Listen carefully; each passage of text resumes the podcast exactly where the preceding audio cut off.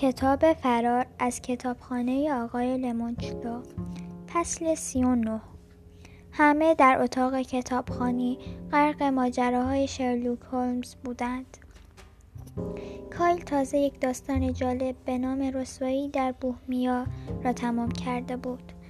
داستان درباره پادشاهی بود که می‌خواست با شاهزاده خانومی که شش اسم داشت ازدواج کند، اما یکی از زنان قدیمی پادشاه که خواننده‌ای اهل نیوجرسی به نام آیرن ادلر بود، از شاه حق و سکوت می‌گرفت.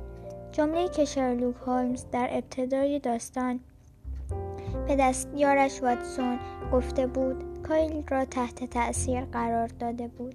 تو میبینی اما مشاهده نمی کنی.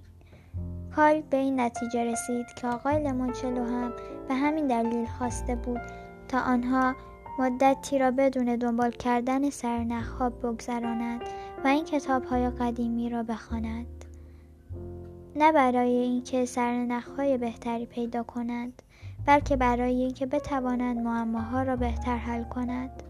آیا آنها هم فقط چیزها را دیده بودند بدون اینکه واقعا مشاهدهشان کنند؟ به احتمال زیاد همینطور بود. خواندن داستان خالی از تفریح نبود. کایل میتوانست تمام صحنه‌های کتاب را مجسم کند. آپارتمان هولمز, هولمز در شماره دویست و بیست و یک خیابان بیکر. پادشاه پرافاده و کالسکش در خیابان‌های مه‌آلود لندن. لباس‌های مبدلی که هولمز به تن می‌کرد تا شناخته نشود. بمب دودی که واتسون از یک پنجره پرت کرده بود و جیغ مردمی که فریاد می‌زدند آتش. انگار داشت توی سرش یک فیلم سه‌بعدی می‌دید. کایل نمی‌توانست برای خواندن دومین داستان کتاب به نام انجمن موقرمزها صبر کند. حاکمی آهسته پرسید چجوری پیش میره؟ کایل گفت خیلی باحاله. این سر آرتور کانن دویل خوب بلده خواننده کتاباش رو سرگرم کنه. سیرا گفت شخصیت داستانش خیلی جالبن.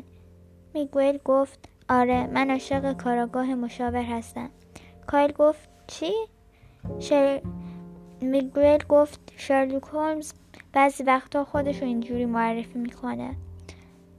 کایل گفت آها، من تا حالا فقط یه داستان ازش خوندم.